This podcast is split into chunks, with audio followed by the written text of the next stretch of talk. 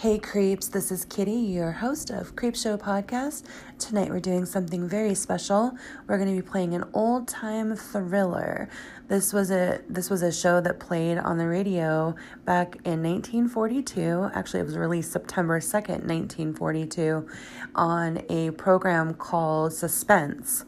And this is one of my favorites. It's called The Hitchhiker. And you'll recognize it because it was also on The Twilight Zone. So I hope you enjoy this. And I love you guys. Thanks for tuning in. And here we go.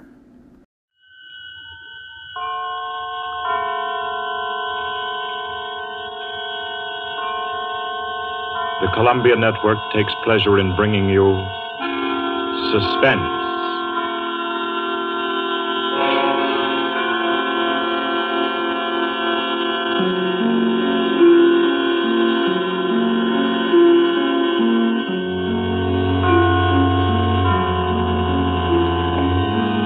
Suspense, Columbia's parade of outstanding thrillers, produced and directed by William Spear and scored by Bernard Herrmann. The notable melodramas from stage and screen, fiction and radio, presented each week to bring you to the edge of your chair, to keep you in suspense.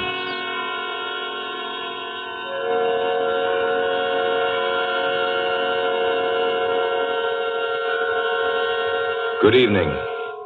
This is Orson Welles.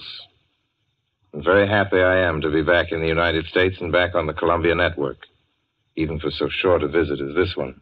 Back with old friends like Johnny Dietz, who is tonight's director, and Bernard Herrmann. The Mercury Theater presented tonight's radio play for the first time last year. We came right out then and hailed it as a classic of the medium.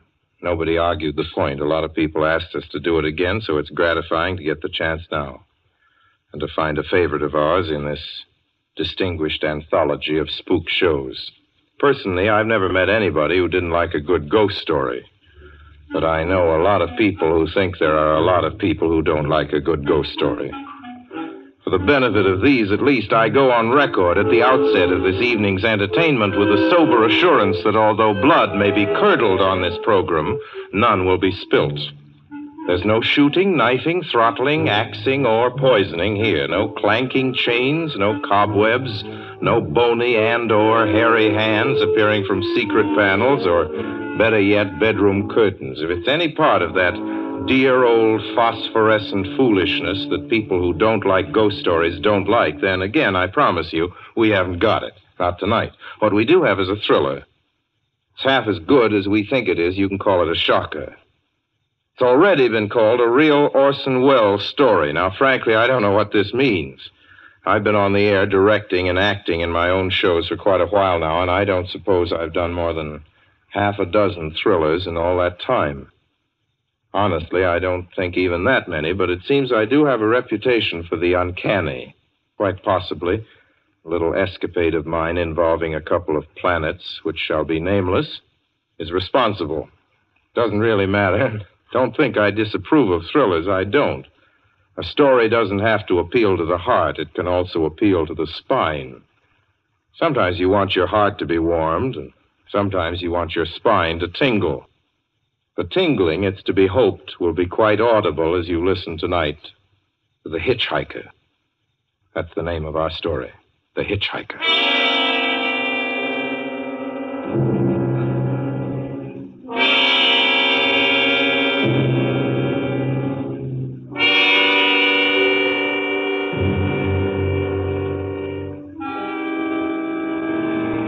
I'm in an auto camp on Route 66, just west of Gallup, New Mexico. If I tell it, perhaps it'll help me. Keep me from going crazy. I gotta tell this quickly. I'm not crazy now. I feel perfectly well, except that I'm running a slight temperature. My name is Ronald Adams. I'm 36 years of age, unmarried, tall, dark, with a black mustache. I drive a 1940 Buick, license number 6Y175189. I was born in Brooklyn. All this I know. I know that I'm at this moment perfectly sane. That it's not me who's gone mad. It's something else. Something utterly beyond my control.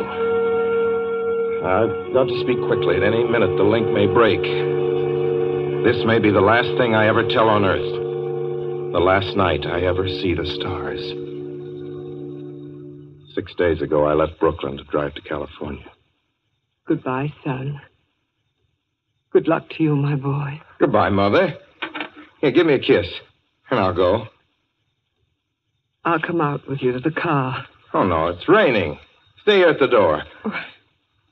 Hey, what's this? Tears? I thought you'd promise me you wouldn't cry. Oh, I know, dear. I'm sorry. But I do hate to see you go. I'll be back. It'll only be on the course 3 months. Oh, it isn't that. It's just the trip. Ronald, I wish you weren't driving. Oh, Mother, there you go again. People do it every day. I know, but you'll be careful, won't you? Promise me you'll be extra careful. Don't fall asleep or drive fast or pick up any strangers on the road. Oh, gosh. I think I was still 17 here, you told me. Oh, and wire me as soon as you get to Hollywood, won't you, son? Of course I will. Don't you worry. There's nothing going to happen. It's just 8 days of perfectly simple driving on smooth, decent, civilized roads with a hot dog or a hamburger stand every 10 miles.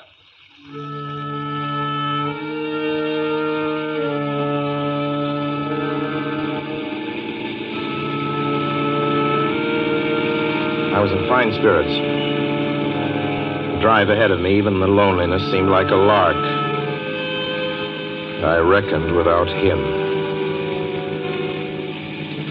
Crossing Brooklyn Bridge that morning in the rain, I saw a man leaning against the cables. He seemed to be waiting for a lift. There were spots of fresh rain on his shoulders. He was carrying a cheap overnight bag in one hand. He was thin, nondescript, with a cap pulled down over his eyes. I would have forgotten him completely, except that just an hour later, while crossing the Pulaski Skyway over the Jersey Flats, I saw him again. At least, he looked like the same person. He was standing now with one thumb pointing west. I couldn't figure out how he got there, but I thought probably one of those fast trucks had picked him up, beaten me to the Skyway, and let him off. I didn't stop for him. Then late that night, I saw him again. It's on the new Pennsylvania Turnpike between Harrisburg and Pittsburgh. It's 265 miles long with a very high speed limit.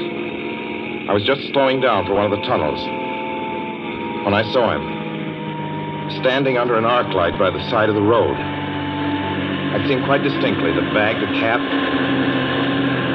even the spots of fresh rain spattered over his shoulders. He hallooed at me this time. Hello! Hello! I stepped on the gas like a shot. That's lonely country through the Alleghenies, and I had no intention of stopping. Besides, the coincidences or whatever it was, neither the Willies. Stopped at the next gas station.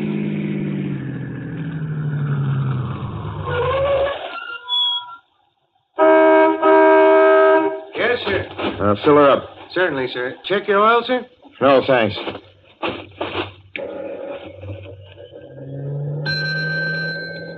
Nice night, isn't it? Yes.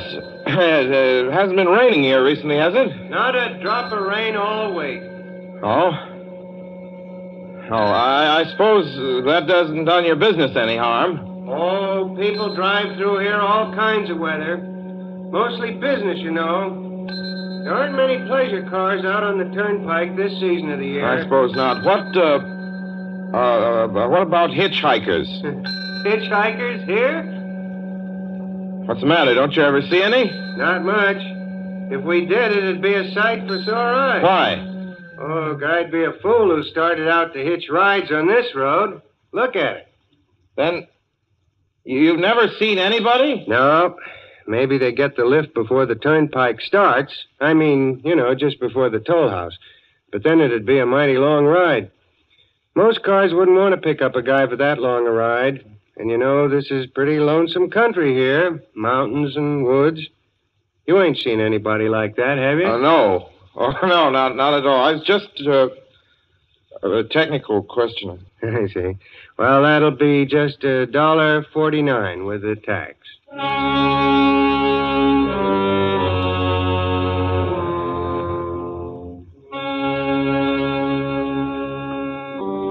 The thing gradually passed through my mind as sheer coincidence. I had a good night's sleep in Pittsburgh. I didn't think about the man all next day until just outside of Zanesville, Ohio, I saw him again. It's a bright, sunshiny afternoon. The peaceful Ohio fields, brown with the autumn stubble, lay dreaming in the golden light. I was driving slowly, drinking it in, when the road suddenly ended in a detour. In front of the barrier, he was standing. Now, let me explain about his appearance before I go on. I repeat, there was nothing sinister about him. He was as drab as a mud fence, nor was his attitude menacing. He merely stood there, waiting, almost drooping a little, the cheap overnight bag in his hand. He looked as though he'd been waiting there for hours. And he looked up. He hailed me. He started to walk forward. Hello! Hello! Hello! No, not just now, sorry. Going to California? No, not today. The other way, going to New York, sorry.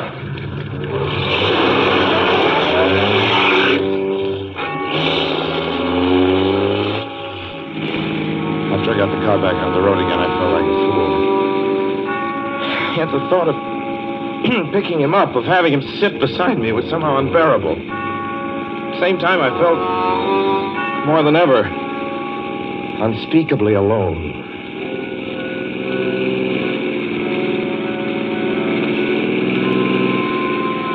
Hour after hour went by. Fields, the towns ticked off one by one. The light changed. I knew now that I was going to see him again.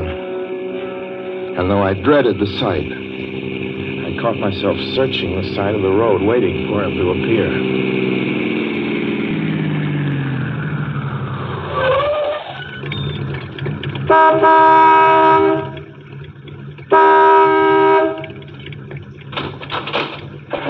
Yeah, what is it? What do you want? Sell sandwiches and pop here, don't you? Yeah, we do in the daytime, but we're closed up now for the night. I know, but I was wondering if you could possibly have a cup of coffee, black coffee, just... No, not this time of night, mister. My wife's the cook. She's in bed. No, don't shut the door, please. Listen, just a minute ago... just a minute ago, there was a man standing here right beside the stand, a suspicious-looking man. I don't mean to disturb it. You see, I was driving along when I just happened to look, and there he was. How's he doing? Well, nothing. You've been taking a nip. That's what you've been doing. Now, on your way before I call out Sheriff Oates.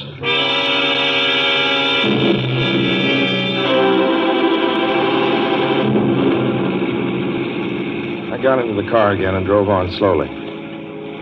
It's getting to hate the car. If I could have found a place to stop, to rest a little. I was in the Ozark Mountains of Missouri now.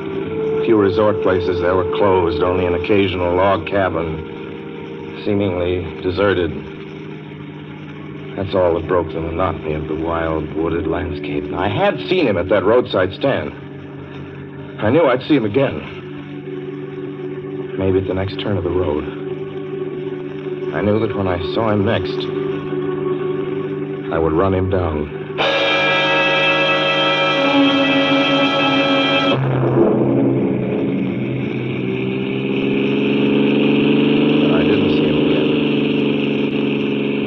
Until late next afternoon. I stopped a car at a sleepy little junction just across the border into Oklahoma to let a train pass by. When he appeared across the tracks, leaning against a telephone pole. Perfectly airless, dry day. The red clay of Oklahoma was baking under the southwestern sun. Yet there were spots of fresh rain on his shoulders. I couldn't stand that. Without thinking, blindly, I started the car across the tracks. He didn't even look up at me. He was staring at the ground. I stepped on the gas hard, veering the wheel sharply toward him. I could hear the train in the distance now, but I didn't care then. Something went wrong with the car. The train was coming closer. I could hear its bell ringing and the cry of its whistle. Still, he stood there. And now I knew that he was beckoning me to my death.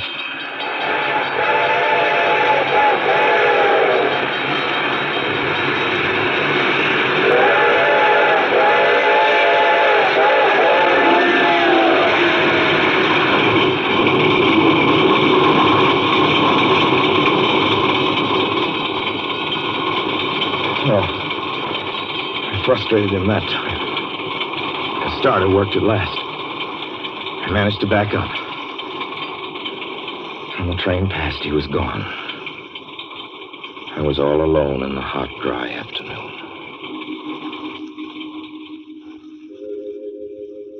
After that, I knew I had to do something. I didn't know who this man was or what he wanted of me. I only knew that from now on, I mustn't let myself alone on the road for 1 minute.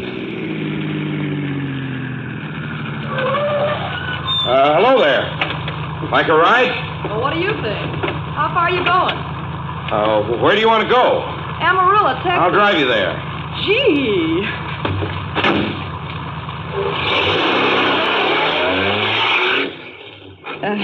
You mind if I take off my shoes? My dogs are killing me. Go right ahead. Oh. Gee, what a break this is. You hitchhike much? Sure. Only it's tough sometimes in these great open spaces to get the break.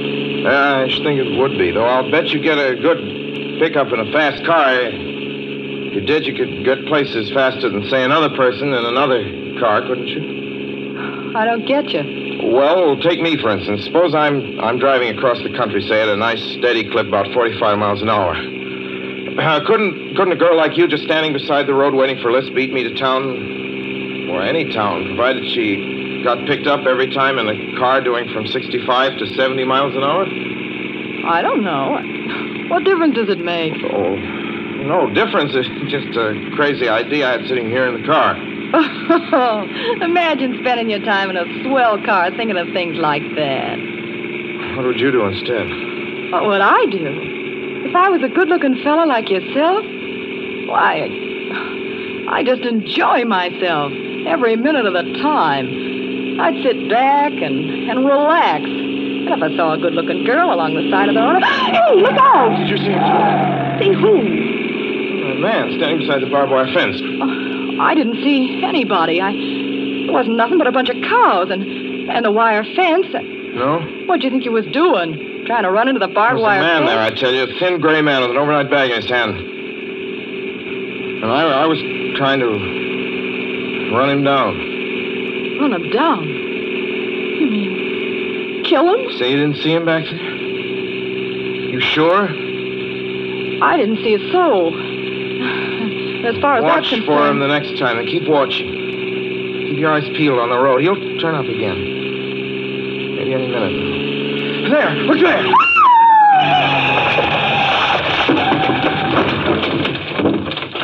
How does this door work? I'm getting out of here. Did you see him that time? No, I didn't see him that time. And personally, mister, I don't expect never to see him.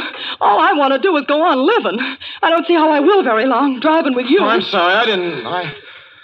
I don't know what came over me, but please don't go. So if you'll excuse me... You can't go. Listen, how would you like to go to California? I'll drive you to California. Seeing pink elephants all the way? No, thanks. Thanks just the same. Listen, please, just 1 minute, please. You know what I think you need, big boy? Not a girlfriend. Just a good dose of sleep. Please. There. I got it now. No, you can't go. Please, come back. Your hands off me. Do you hear? Leave your hands off me.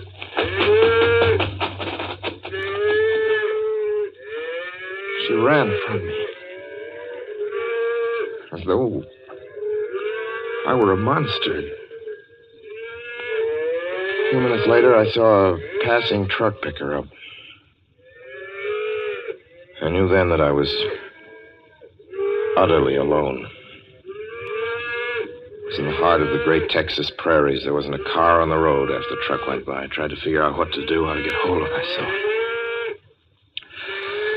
I could find a place to rest, or even if I could sleep right here in the car for a few hours along the side of the road. I was getting my winter overcoat out of the back seat to use as a blanket when I saw him coming toward me. emerging from the herd of moving steer. Hello!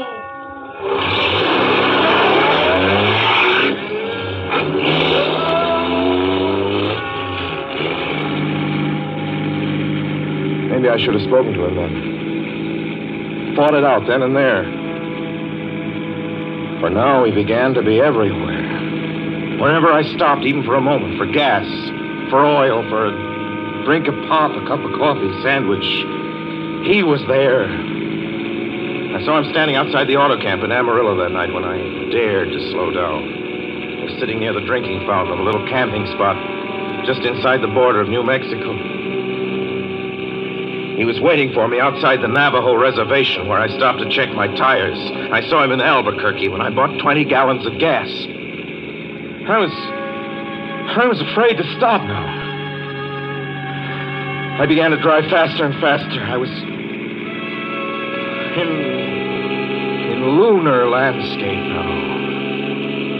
The great arid mesa country of New Mexico. I drove through it with the indifference of a fly crawling over the face of the moon. Now he didn't even wait for me to stop. Unless I drove at 85 miles an hour over those endless roads, he waited for me at every other mile. I'd see his figure, shadowless, flitting before me. Still in the same attitude, over the cold, lifeless ground, flitting over dried-up rivers, over broken stones cast up by old glacial upheavals, flitting in that pure and cloudless air. I was beside myself when I finally reached Gallup, New Mexico this morning. There's an auto camp here. Cold, almost deserted this time of year. I went inside and asked if there was a telephone. I had the feeling that if only I could speak to someone familiar, someone I loved, I could pull myself together.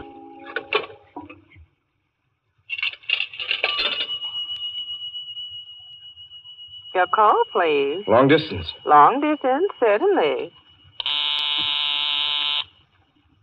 This is long distance. I'd like to put in a call to my home in Brooklyn, New York. I'm Ronald Adams. The number is Beechwood 200828. Certainly, I will try to get it for you. Albuquerque, New York for Gallup. New York. Gallup, New Mexico, calling Beechwood 200828. I read somewhere that love could banish demons. It's the middle of the morning. I knew Mother would be home. I pictured her tall and white-haired in her crisp house dress, going about her tasks.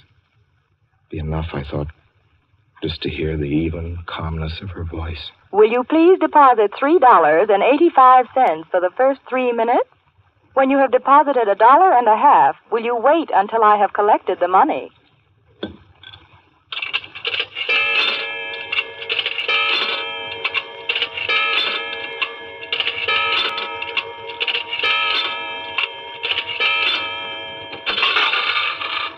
All right, deposit another $1.50.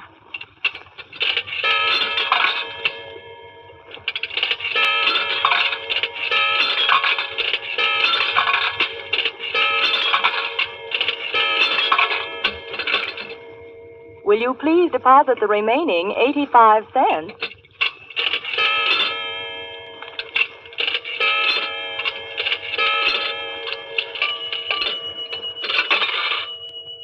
Ready with Brooklyn. Go ahead, please. Hello? Hello? Mrs. Adams' residence. Hello, Mother? This is Mrs. Adams' residence. Who is it you wish to speak to, please? What? Oh, who's this? This is Mrs. Whinney. Mrs. Whinney? I don't know any Mrs. Whinney. Is this Beechwood 208828? Yes. Where's my mother? Where's Mrs. Adams? Mrs. Adams is not at home. She's still in the hospital. The hospital? Yes. Who is this calling, please? Is it a member of the family? Well, what's she in the hospital for? She's been prostrated for 5 days. Nervous breakdown. But who is nervous breakdown? Well, my mother never was nervous. It's all taken place since the death of her oldest son, Ronald. Death of her oldest son, Ronald? Hey, what's this? What number is this? This is Beechwood 20828. It's all been very sudden. He was killed just 6 days ago in an automobile accident on the Brooklyn Bridge. Your 3 minutes are up, sir. Your 3 minutes are up, sir. Your 3 minutes are up, sir. And so I'm sitting here in this deserted auto camp in Yallop, New Mexico. I'm trying to think. I'm trying to get hold of myself. Otherwise, I'm going to go crazy. Outside, it's night. The vast, soulless night of New Mexico. 1 million stars are in the sky. Ahead of me stretch 1,000 miles of empty mesa, mountains, prairies, desert. Somewhere among them, he's waiting for me. Somewhere I shall know who he is and who I am.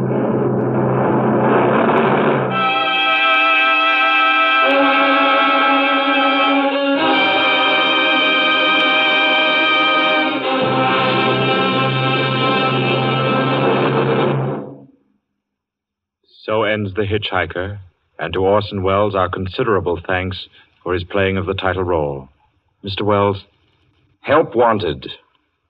Men, women, and children. Nature of work, hard, monotonous, back-breaking labor. Hours, 75 a week minimum. Pay, few cents an hour. Added inducement, 2 meals a day, including several ounces of bad bread and a cup of thin soup. Don't delay. Apply at once. How'd you respond to a want ad like that, Mr. and Mrs. American working man and woman? You'd laugh, wouldn't you, and throw the paper in the trash basket. Dismiss the whole advertisement as some kind of a joke, but believe me, it's no joke.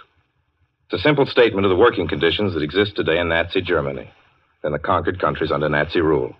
It's also an exact statement of the working conditions that will be imposed on you and every member of your family if the Nazis win this war. You yourself personally can stop them from winning, as you know. You don't have to give up your well-paid job to do it. You needn't have to be a soldier or a sailor or an airman or a nurse or a war worker to ensure American victory. Uncle Sam doesn't ask plain, ordinary, hard-working citizens like you to give him anything. All he asks, all this he does ask very seriously and very urgently, is that you loan him 10 cents out of every dollar you make. That's all there is to it. Lend Uncle Sam a dime to win this war, and he'll pay you back with interest when he's won it. The easiest, most convenient way to lend him these dimes is to enroll in the payroll savings plan. Just tell your boss to deduct 10 cents from every dollar he pays you and lend it to Uncle Sam in your name. Sign up for this simple savings plan today, and when victory comes, you'll have war bonds in your pockets instead of Axis bonds on your wrists.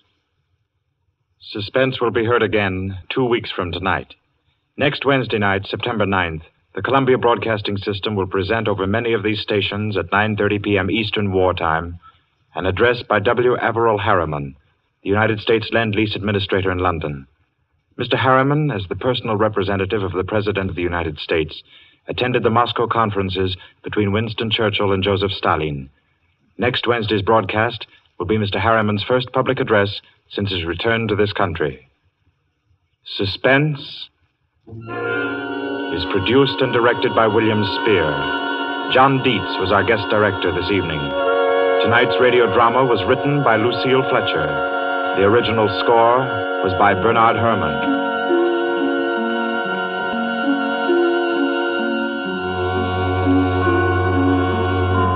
This is the Columbia Broadcasting System.